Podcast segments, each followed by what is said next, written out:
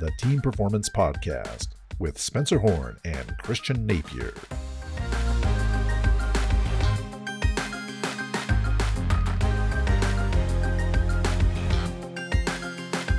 Hello, everyone, and welcome to another episode of the Team Performance Winning Ways for Uncertain Times podcast. I'm Christian Napier, and I'm joined in this new year by my illustrious, distinguished, incomparable colleague, Spencer Horn. Spencer, how are you?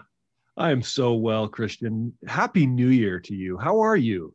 I'm doing well. Very happy New Year to you. We haven't really spoken over the holidays too much, so how was Christmas? How was the New Year celebration? Oh my goodness, it was full.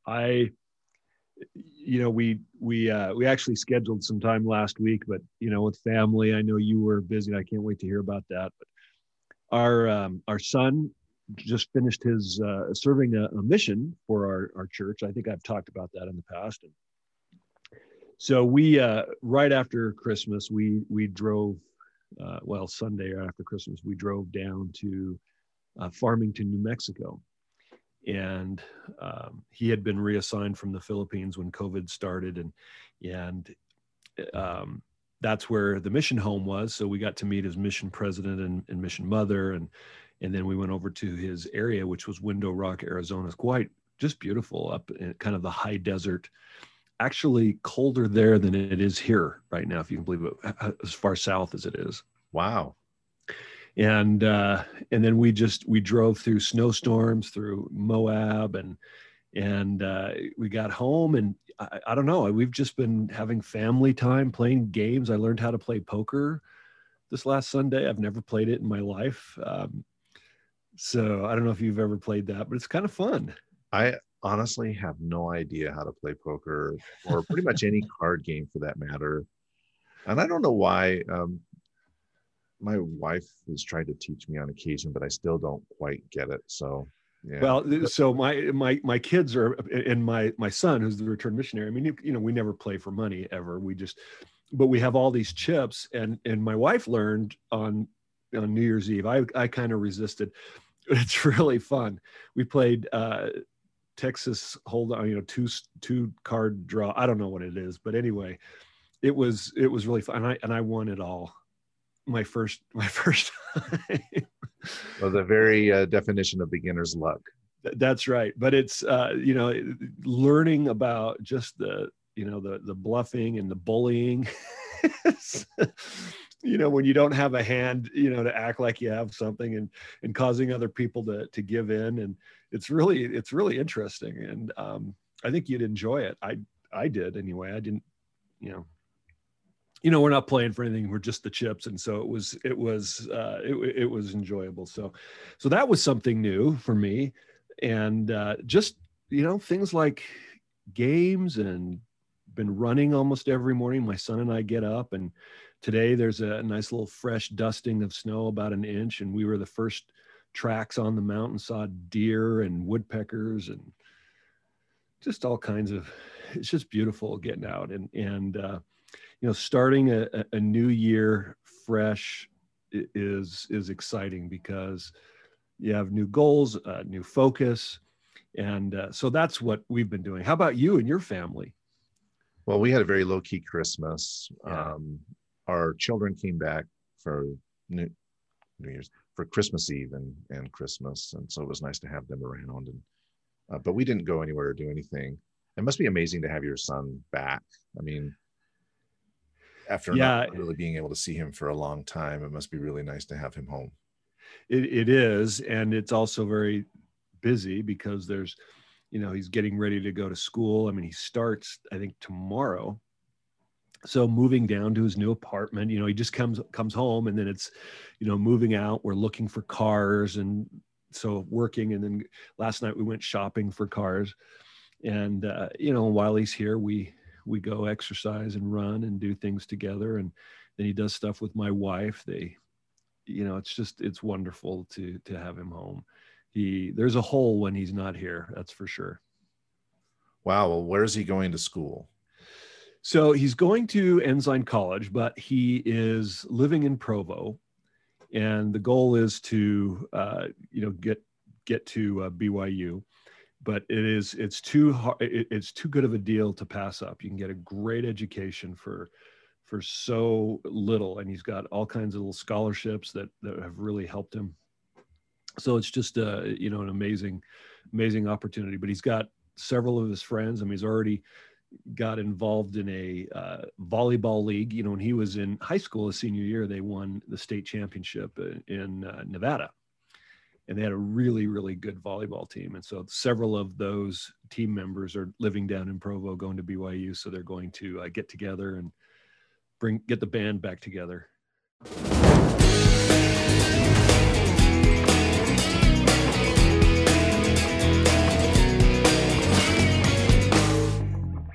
Well, I want to dive into your topic of goals. You mentioned that the new year has started, and that's when we're all thinking about goals and resolutions and all those kind of things. And we take stock of what happened in 2020, and we looked forward to the new year. And so you contacted me with a lot of ideas. You know, I've got a lot of ideas. I really want to talk about this topic. So I'm really excited, Spencer, to have you dig into it. So why don't you lead us out?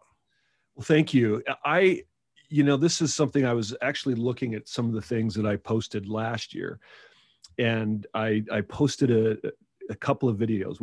My wife and I were in Grand Teton National Park last New Year's Day, and we were snowshoeing right at the base of Grand Teton.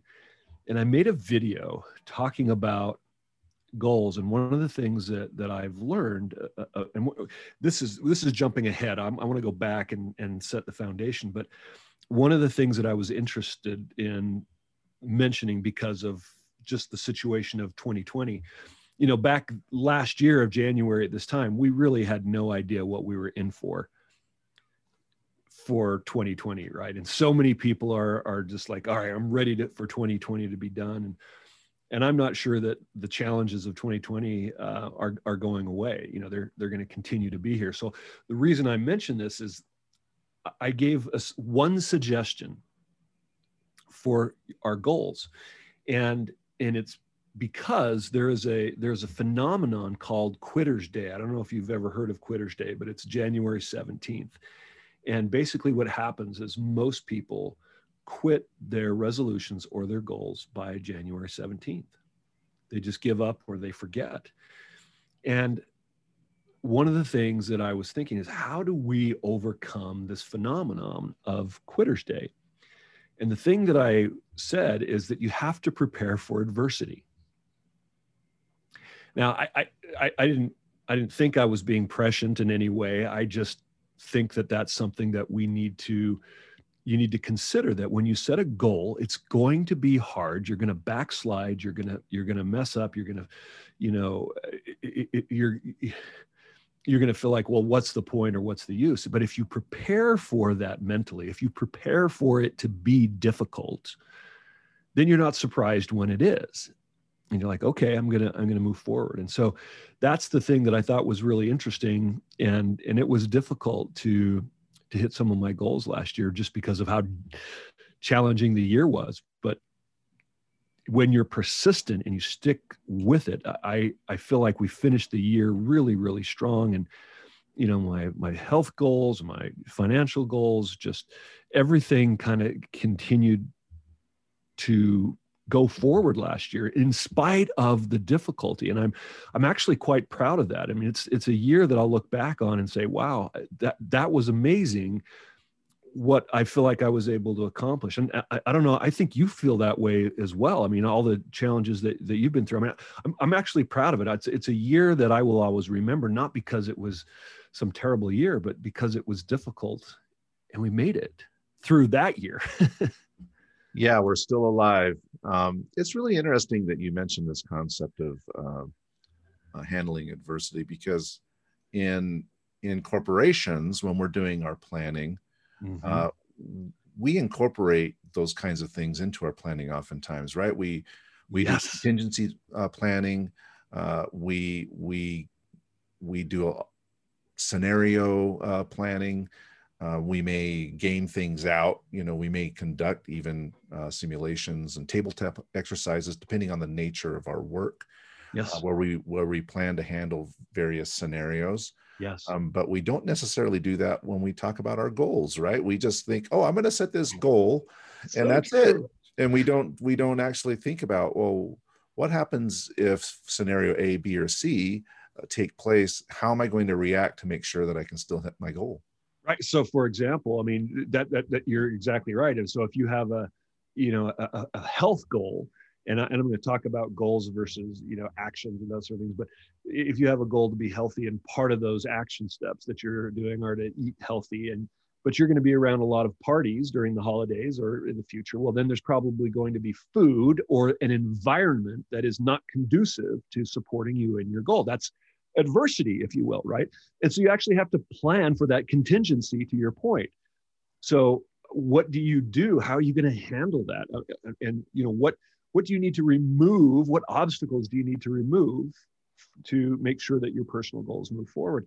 We in strategic planning, I like to do a process where we reverse engineer the challenges, right? So you go through and you figure out about all the strategic possibilities and come up with all these list of things. And then you have to say, what must be true for this to be a good strategy? And you list all those things, what must be true. And the ones that you're most concerned are not true, then you actually have to test those.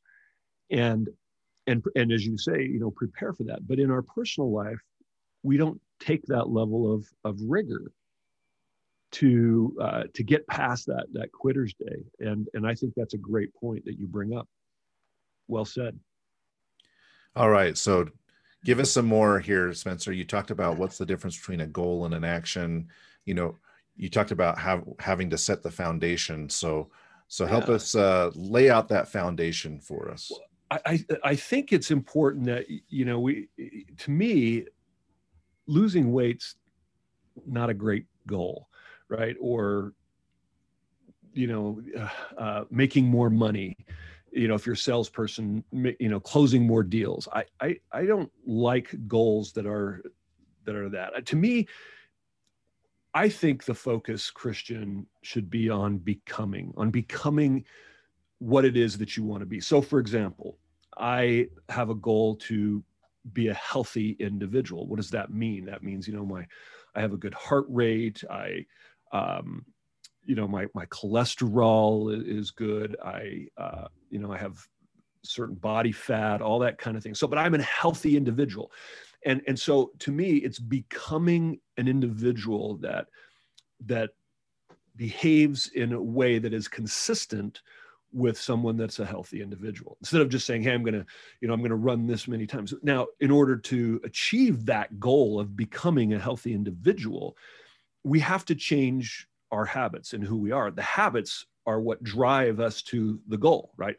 And so, and those things that you can measure, the actions are things that help you to become, and those habits are designed to help reinforce the goal, which in this case, we're talking about becoming a healthy individual, and you get to define what that is. And for me, I want to run and not be weary, and walk and not faint, so to speak, right?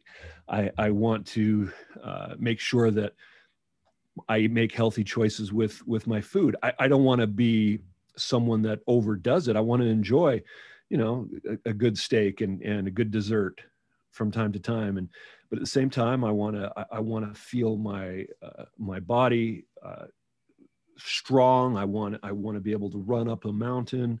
I want to be able to ski. I want to be able to play with my kids. I want to be able to live a long life and not have to worry. And so, I remember 2 years ago I set a goal that was a weight loss goal. To be healthy, and I set a goal on January 15th to lose 10 pounds by March 15th. So in 2 months. And of course, that's kind of a superficial goal, but it was my goal. And the actions, there's really only two things that you can do that will impact that in terms of actions, right? You can eat less and exercise more. But I was very, very careful about recording all of my actions. So there has to be this level of accountability to become that healthy individual. So I measured every calorie I burned. I measured every calorie that I took in, And I lost in 2 months, I lost 12 pounds. And what was funny is I had this false sense of security after that, thinking, oh, you know, it's really not that hard. I stopped keeping track of the actions that I took every day. And over the next 7 months, I only lost 2 pounds. So to me, one of the things that I learned from all of this is there's a couple things. First of all, what do you want your identity to be? To me, that's the goal.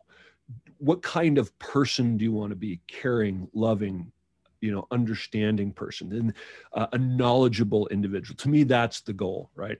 But then what are the actions that it's going to take for you to get to that? And then you can define those very specifically, and they should be measured. And the more you measure them, the more likely you are to get to that person that you want to be.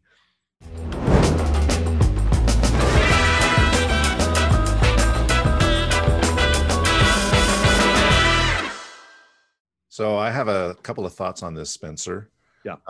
Number one, our old friend, Adrian Escalante, who you remember, who I haven't seen for years, but I remember when I was working with him back in the 1990s, he would say, you know, you need to focus on the result and not the activity, because you know, if you have a kid and you say to your kid, sweep the floor, well, you go back and check the floor later and it's still dirty. And you ask, well, did you sweep the floor? He said, yeah, I swept the floor. It's quite possible to sweep the floor, but not do a good job of sweeping the floor. So you actually went through the activity of sweeping the floor, but you didn't really do it. And you're interested not in the activity of sweeping. What you're interested in is a clean floor, right? The result. Correct. Of a clean floor. And you're right, sometimes we will get wrapped up in activities and not focused on results, and that actually was something that really helped me in business, because I would go to meetings and people would talk about all the activities that they were doing. You know, well, we met with this person and we met with this ministry. They really don't matter, do they? But they weren't actually getting anything done. They were just having a lot of meetings. And so it's so much better, I think, if you focused on the becoming or the result.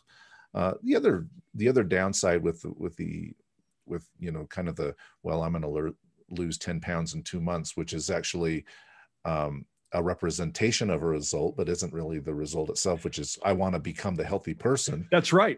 So my goals have evolved, because at that point it was about the losing of the 10 pounds. Right. But that's not, to me, that's not a great focus. And one of the reasons for that is that you can start cheating yourself, right? You can say, well, okay, 10 pounds, 2 months. Well, I can kind of slack off for 6 of these 8 weeks, and then I'm just going to really hit it hard for 2 weeks, and I'll get down my 10 pounds, and then I'll feel good about myself.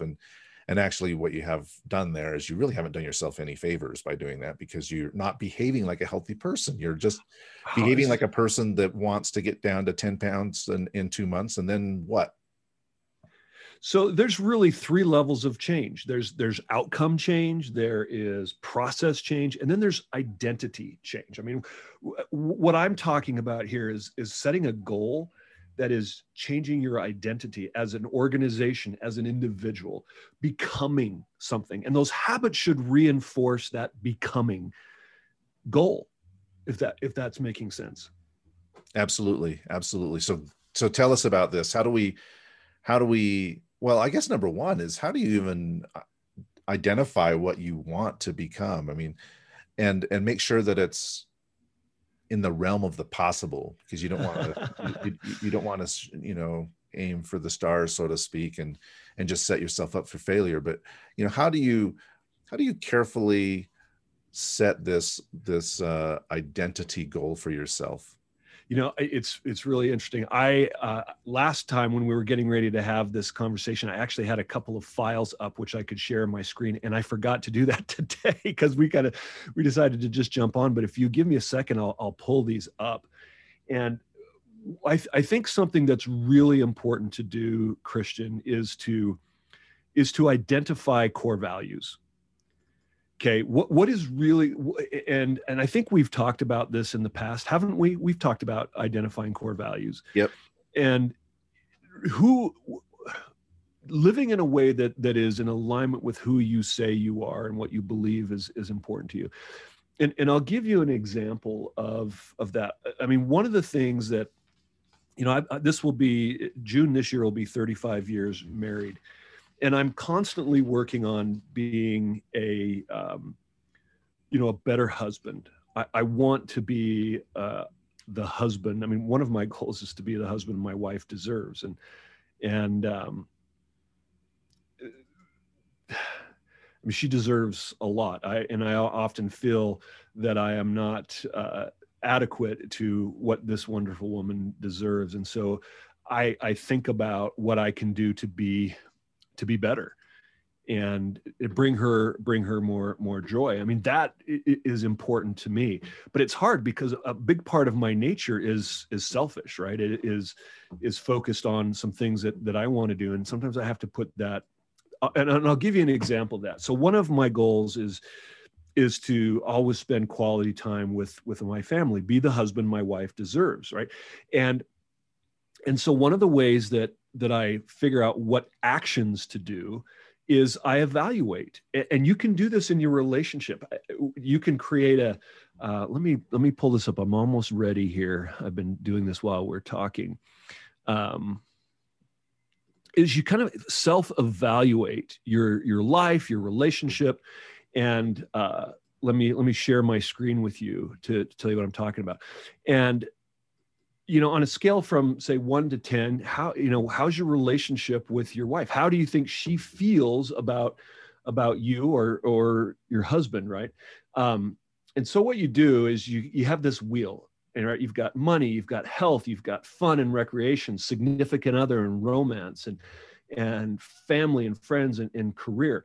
And so what you would do is, you know, how is your relationship with your significant other on a scale from 1 to 10? I mean, if you asked your wife how good your communication is and how loved she feels, I mean, what would she say on a scale from 1 to 10? Depends on when you ask her. Yeah, you know, and let's say, you know, let's say it's a 6 here or 7. Well, this is a 7. You know, you'd mark it here as a 7. Well, that's pretty good, but what would it take to get to 9? What would you have to do differently? How would your conversations be different? How would the arguments go when someone criticized you? How would you respond? And this is how I think. What would my response be like when Jana said something to me that I didn't feel was fair? Would I get defensive, or would I stop and listen? And so then I think of the actions that I would take to be that more loving husband that she deserves.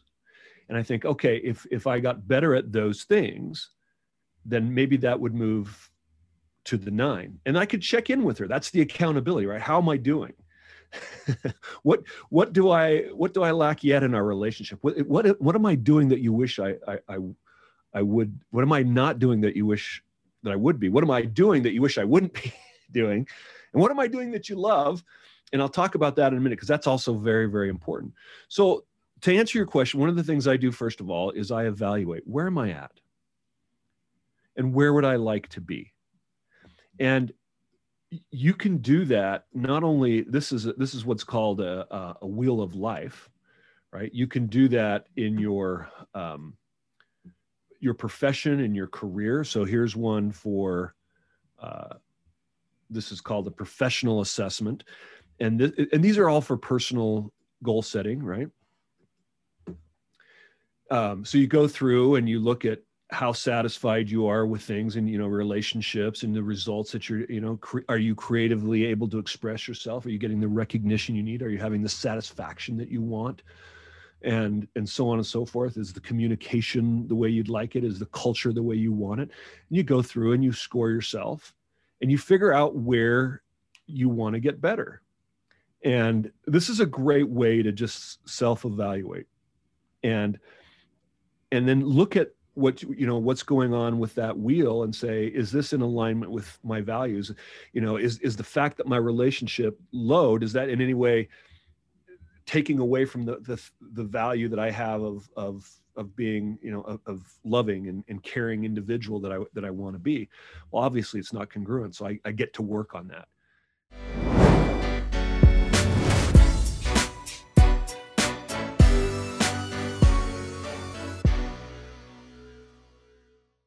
So here's my question, Spencer. Yeah. I love the wheel. I think it's great, but, and I realize that I could improve in all areas, but I cannot possibly do all of that this year. So how do I go through that? What's the process that I need to follow to identify what I should be doing this year? What is it that I need to be focusing on now? Because I can't amp everything up to 10 in 1 year. No, you can't. And so the way I do it is I pick one or two things.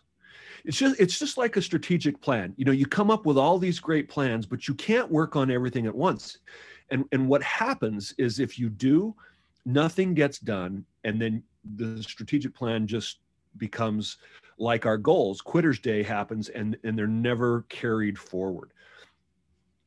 You know, there is there's something my son and I talked about this morning when we went for our run.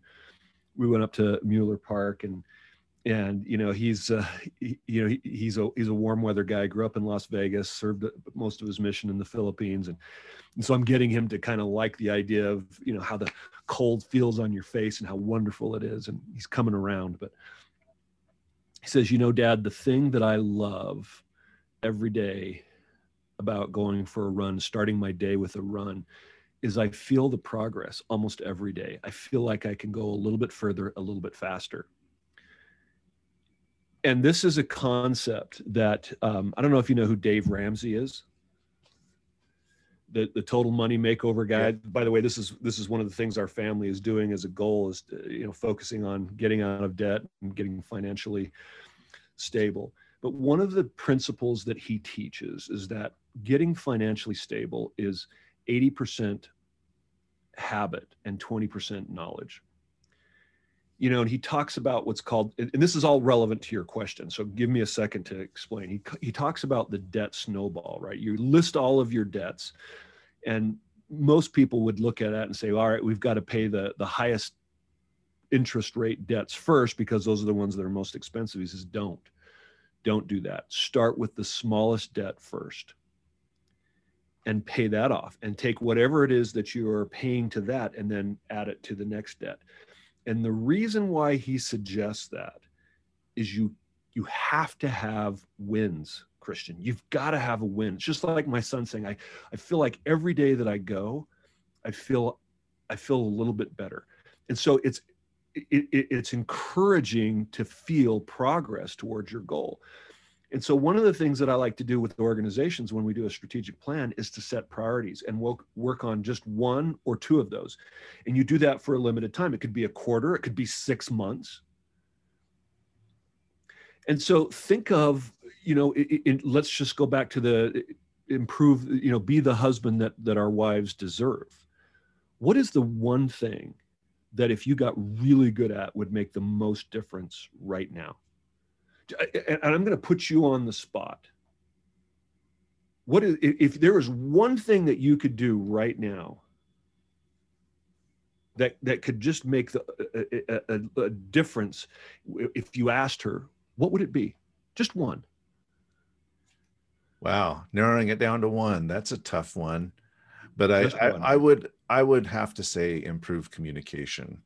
Okay, what does that look like? I mean, talk to me about what about the communication would be different. I have a tendency, just because of my natural communication style, to kind of hold things in, and it's not done out of malice. It's done out of I want to rock the boat. Yeah, I don't want to rock the boat. Well, it's not even so much just rock the boat, but you know, I don't want to say anything that could be potentially hurtful or whatever, right? Right. And usually, what happens in those cases is things are fine for 99% of the time, and then we run into some kind of a situation, and then it just really escalates way beyond what it should escalate because I've been holding this in. Because you waited longer than maybe you could have. And if you would have addressed it earlier, then the emotions wouldn't have been as strong as they are because they've built up. Is that what I'm hearing? Yeah. So the behavior then is to what? To share your perspective in a loving way sooner. I mean, I think of what it is that you want to do in a positive way. What is it that you would like to do better? And you know, we're taught in our faith. The quote I would give would be to reprove betimes with sharpness, right? That we should be very clear, direct, and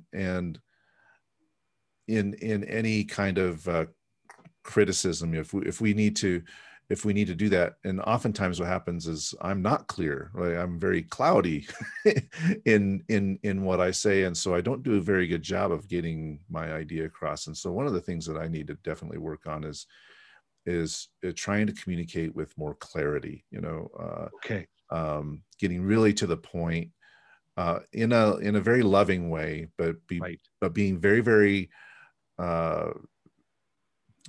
Very, very focused and specific on what I'm talking about, not generalize into, well, you're this way or you're that way. You know, it's not about the characteristics. It's very specific behavior that I may need to discuss or whatever.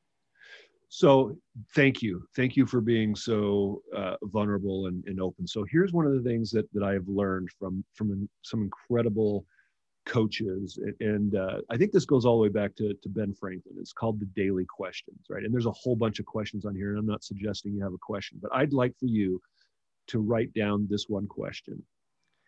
And that is, it always starts with, did I do my best? You see at the very top here? Yep. So what you ask yourself at the end of every day, Christian, right now is, did I do my best to communicate clearly and focused on what I need in a way that demonstrates love? I know that's a little bit long. You could maybe refine that, but that's the question that you're going to ask yourself every day. So here's a couple of things that I wrote as just ideas, right? Work toward, this was done many years ago, work towards my book completion, work to preserve a client relationship, be grateful for what I have, avoid angry or destructive comments about others, forgive self and others for perceived mistakes. So these are things that you could be working on, right? Not waste energy on what I cannot change, meditate, get a good night's sleep, eat healthy, whatever it is, show patience. So for me, being present with the ones I love and showing patience are things that I've worked on in the past. So for you, it is, did I do my best to communicate clearly, focused in a way that shows love and in however you want to say that. And then every day you rate yourself on a scale from 1 to 10. Now, this is not designed in any way to create a false, you have to be completely honest. So if you sucked today at being clear and focused in your communication and you held it in, then score yourself a 2 or 3 or whatever you think you actually did. But the key is not to judge yourself, right? Just to score it. And then to be curious, what was it about today that it was hard for me to do what I wanted to do? How was I feeling? What was going on? And all that it does is every day that you put, your goals in here. Okay, today I was a 3. Well, tomorrow I want to do a little bit better. And so, at the end of the day, you evaluated, you were a 5. You could have been a little bit more clear, but you did a little bit better than yesterday. And you backslid a little bit. Oh, and then you had a really good day. So you do that every single day. And I want you to be curious about when you don't have a score that's what you want. And at the end of the week, you're going to average up your score. And I promise you that if you focus on this one behavior for 3, 4 weeks, it will start to become part of you. It it will start to become a habit that is becomes easier over time. And as soon as you get to where your scores are averaging 8, 9, and you feel like that's good, then stop worrying about it and start working on another behavior that you want to work on. So you do this serially, right? You don't work on everything at once, because that becomes overwhelming and then we can start beating ourselves up and we don't see progress. But work on 1 or 2 behaviors that you feel like would make the biggest impact on that goal to have that strong relationship with the person you love.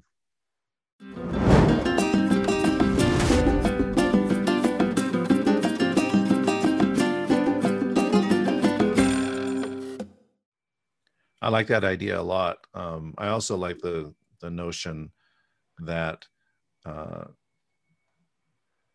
as time evolves and as you become proficient in one thing, go ahead and move on to something else, so you don't become overwhelmed with a list of 450 items on there.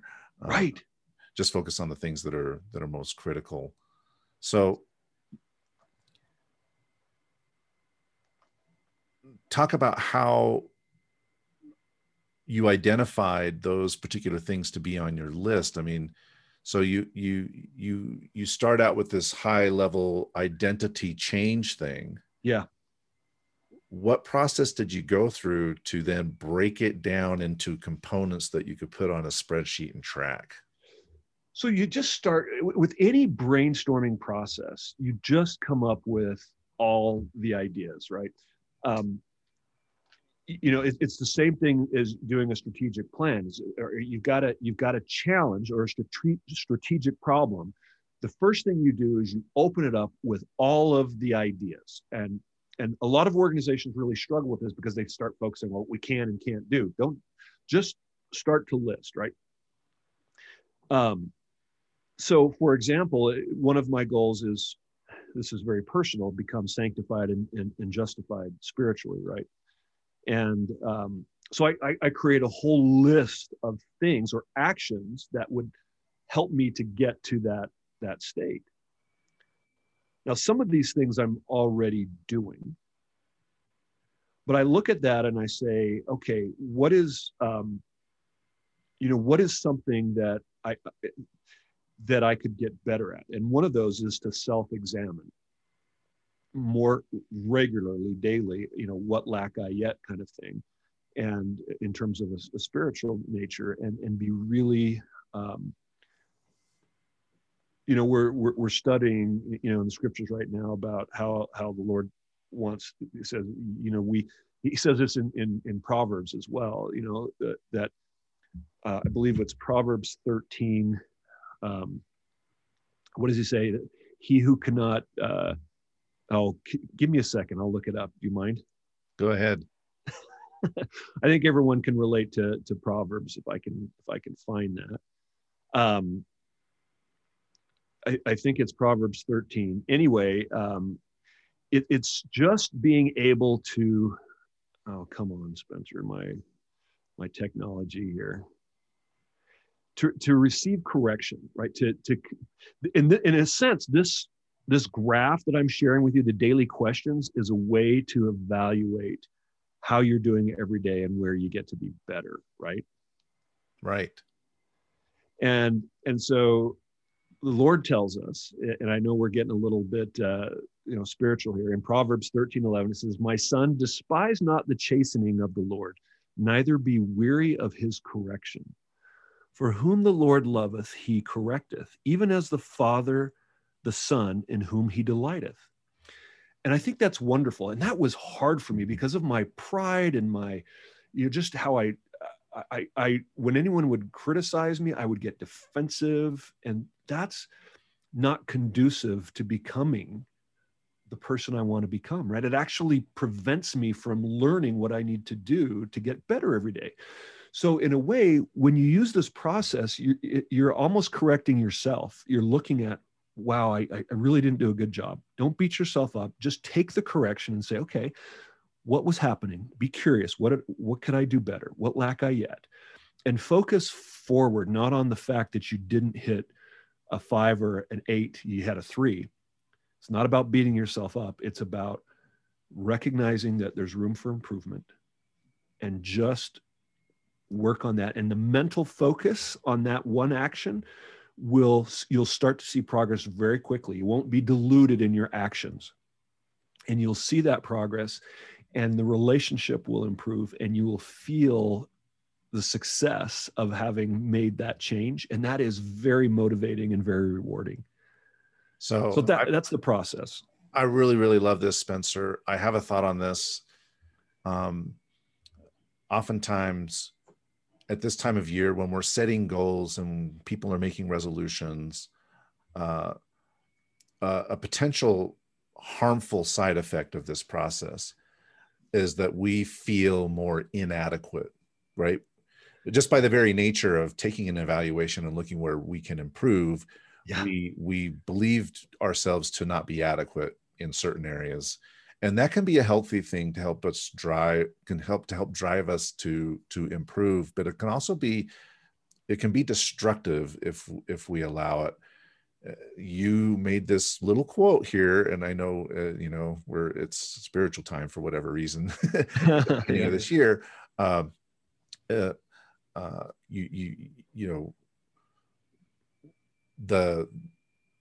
you talked about the parable of the rich young man, right? Who asked the question, what do I need to do to get into heaven? What lack I yet? Yeah. And the Savior lists a bunch of things. And then it's, what lack I yet? And the Savior says, one thing thou lackest, you know, go sell everything that you have and come follow me. Yeah. Right. And he can't bring himself to do it. Right. But to me, at that time, we don't know that he might not have done it later. That's true. But to me, if the Savior told me I only lacked one thing, I would think I'm doing pretty darn awesome. Yeah. Right.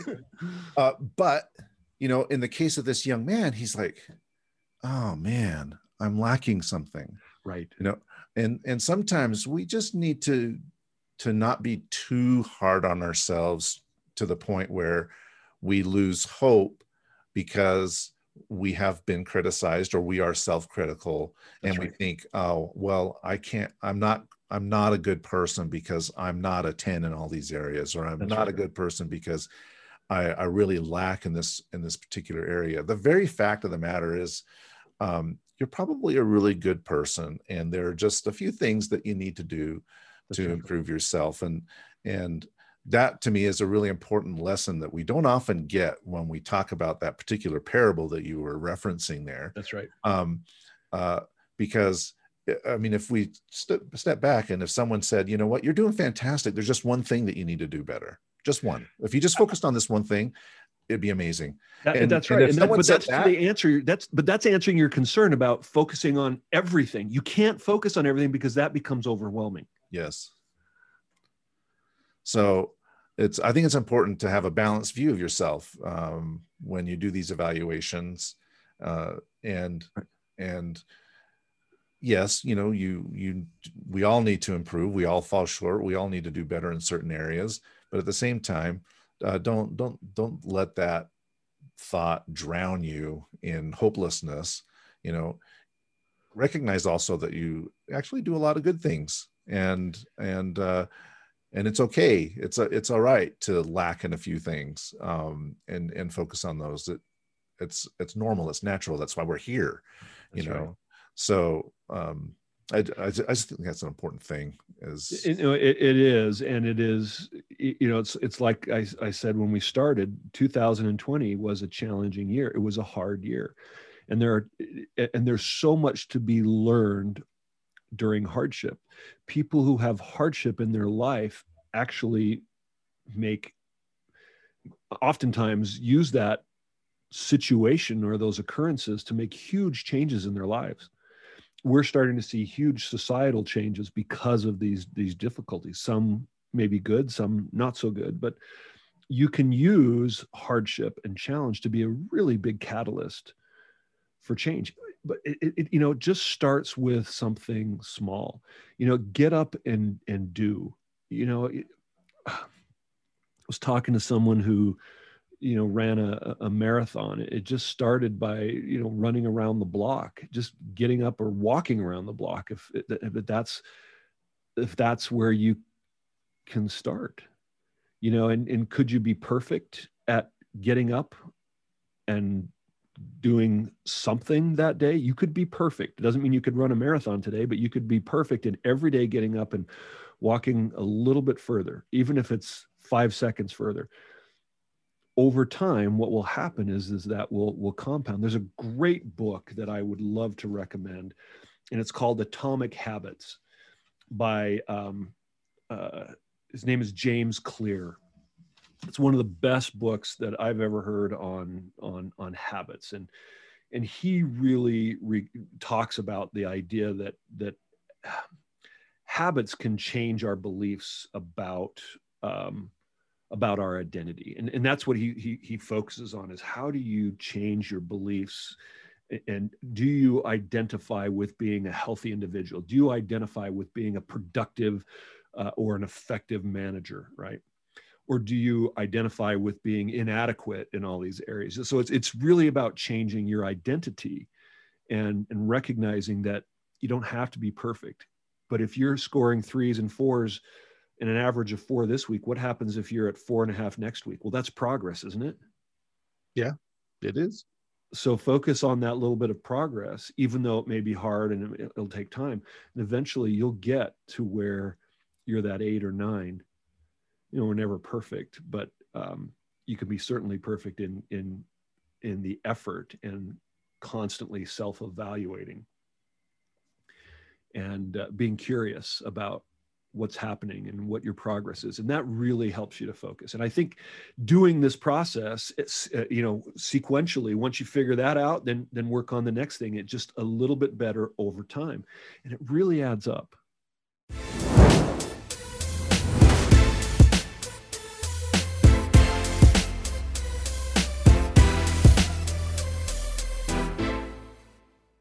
So what is the secret sauce to overcoming adversity then when you have these goals? Is it the tracking on the spreadsheet?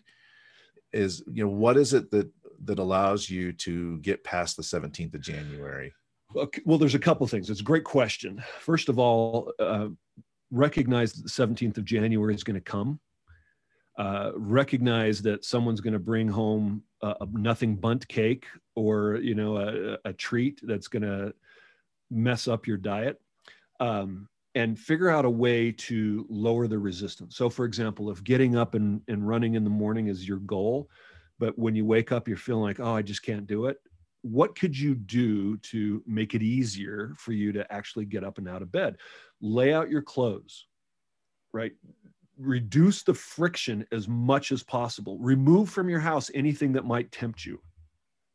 So you want to remove those temptations. It's going to be hard, but so you want to lower that friction of continuing on creating that habit. So for me, if it's running, one of the things I do is I lay out my clothes. And so, because Jan and I have very different schedules, you know, I'm early to bed, early to rise. She's late to bed. So when I get up, it's dark, and, you know, I could just say, oh, I'm just going to heck with it. I'm going to sleep in, but I don't. I get up and then I get into our closet and I turn on my light. The clothes are all there.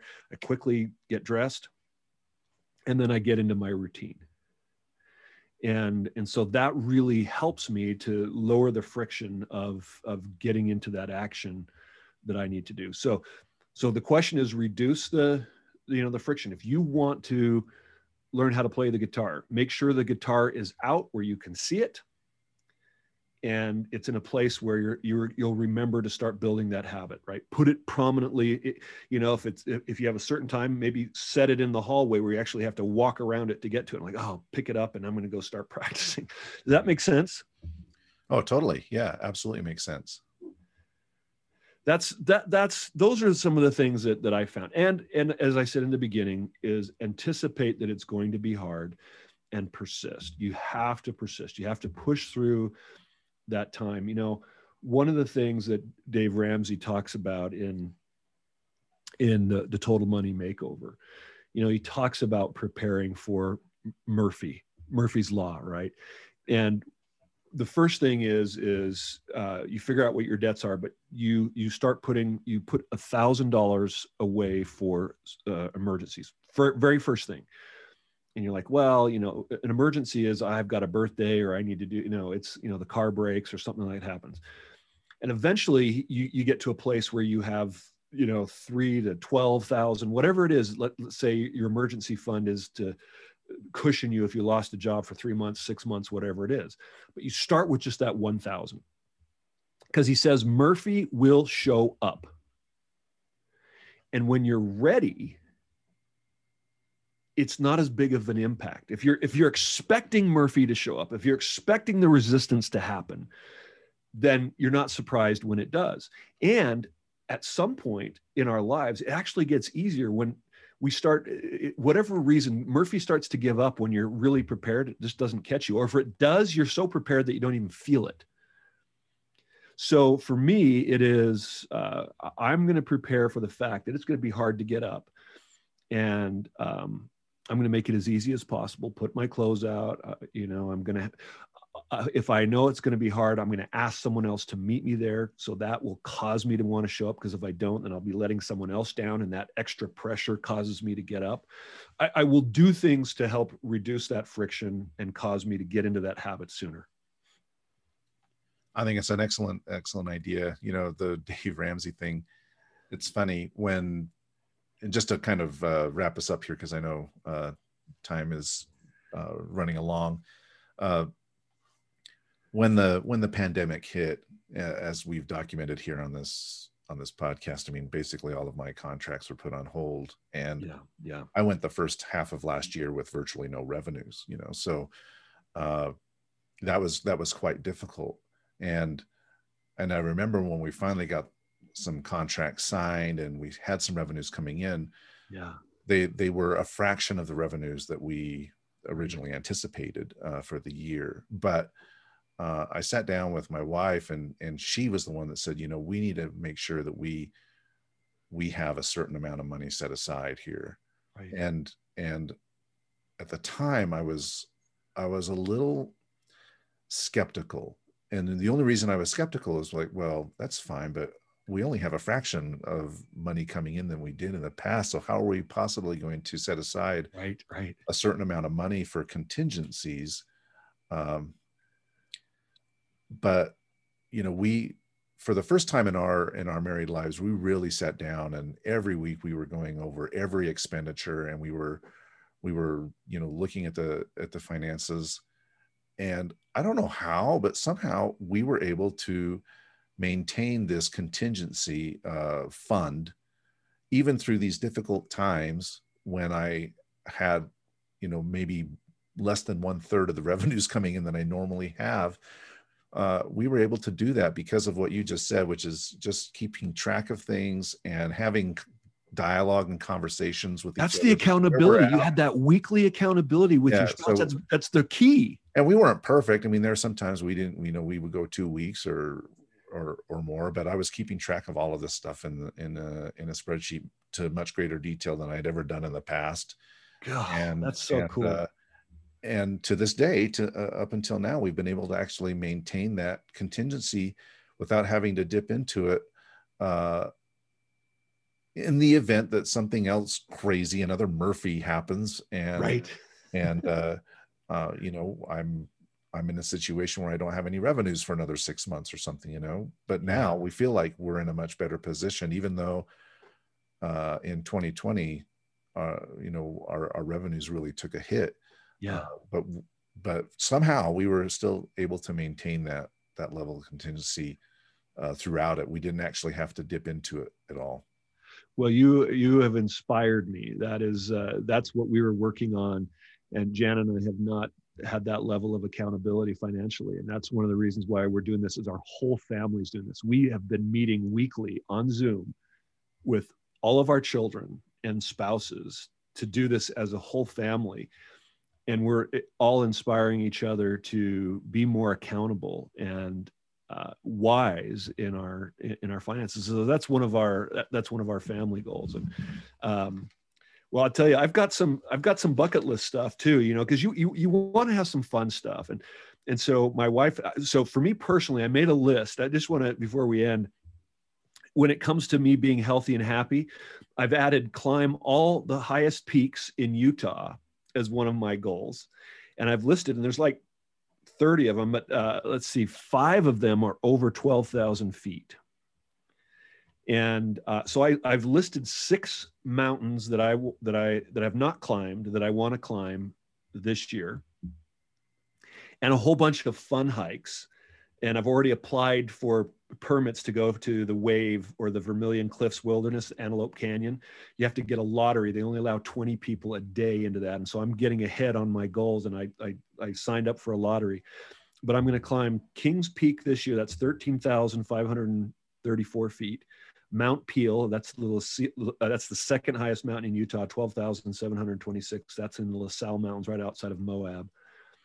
Bald Mountain, almost 12,000 feet in the Uintas. Mount Nebo, never climbed that before. That's almost 12,000 feet.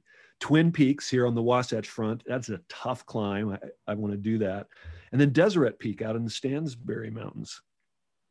So these are all part of my bucket list. And then I want to do all the highest mountains in like North America and in Canada. And, you know, so I want to do this. These are some, and then we listed all the places we want to go. And I had my wife, we put them in priority. So number 1 is Philippines with our son, Josh. Number 2 is Russia with our daughter, Grace and Rhett. Number 3 is France with Sarah and Michael. We've got, hopefully we'll get to Greece and Cyprus this year. I may be speaking there, and we'll do a little European trip. But you know, if you put them down, I years ago, my wife and I did this life planning process, and we went through a process and we listed all these things that we wanted to do, bucket list things that we thought were completely impossible. And she was very skeptical. And it's amazing what happens when you put them down. There are all kinds of things or ways to accomplish these goals that you didn't think would be possible. Just like you talked about creating that contingency plan, there are ways to accomplish that. And we were able to do things that we didn't even think were possible because opportunities arose that allowed us to go on a trip through business that then we could tack on something else, that you know, a trip somewhere, and we were able to achieve that in ways that we didn't think was possible. But you just got to get together and plan and dream big as well. All right, well, Spencer, yeah, I don't even climb, and I want to go to the top of Deseret Peak or Twin Peaks or Mount Nebo, which is my favorite mountain in the Wasatch, because you can see it from just about anywhere in the Wasatch. So this has been fantastic. I feel really inspired. I'm really stoked for 2021. Thank you so much, Spencer. You have just scratched the surface on things that we can do to change our identities, set clear, achievable goals, and measure our progress. If people want to learn more about how you can help them with goal setting or any other myriad of things that you can do to help them, what's the best way for them to contact you? You know, go to my website, altiumleadership.com, A-L-T-I-U-M, leadership.com. You can message me there or email me, spencer@altiumleadership.com. I will share with you any of these forms that I showed. You know, if you're listening, you didn't see, I showed some self-evaluation forms and daily question forms. I am happy to share those with you just as a gift. If you want to reach out to me, I'll be happy to give those and explain how to use them. That's the best way. And, you know, I know, Christian, you always are so generous in your comments, but you have so much knowledge, and you're always just so kind to ask the questions. But I know you apply this in your life as well. And so if someone wants to reach you for your wisdom and knowledge, how can they do that? You can go to the website, gp4.com, gpfour.com. You can reach me at my email, cnapier, that's C as in Christian, and my last name, Napier, at gp4.com, or you can just look me up on LinkedIn. I'm happy to help anybody if I can this year. Well, and you've got a lot of that experience working with large organizations strategically and helping them come up with those plans. So I know that you could do that for just about anybody. So thank you. Thank you, Spencer. Thank you, listeners, for a great 2020, and looking forward to a fruitful, prosperous 2021. Please like and subscribe to our podcast, and we'll catch you again soon.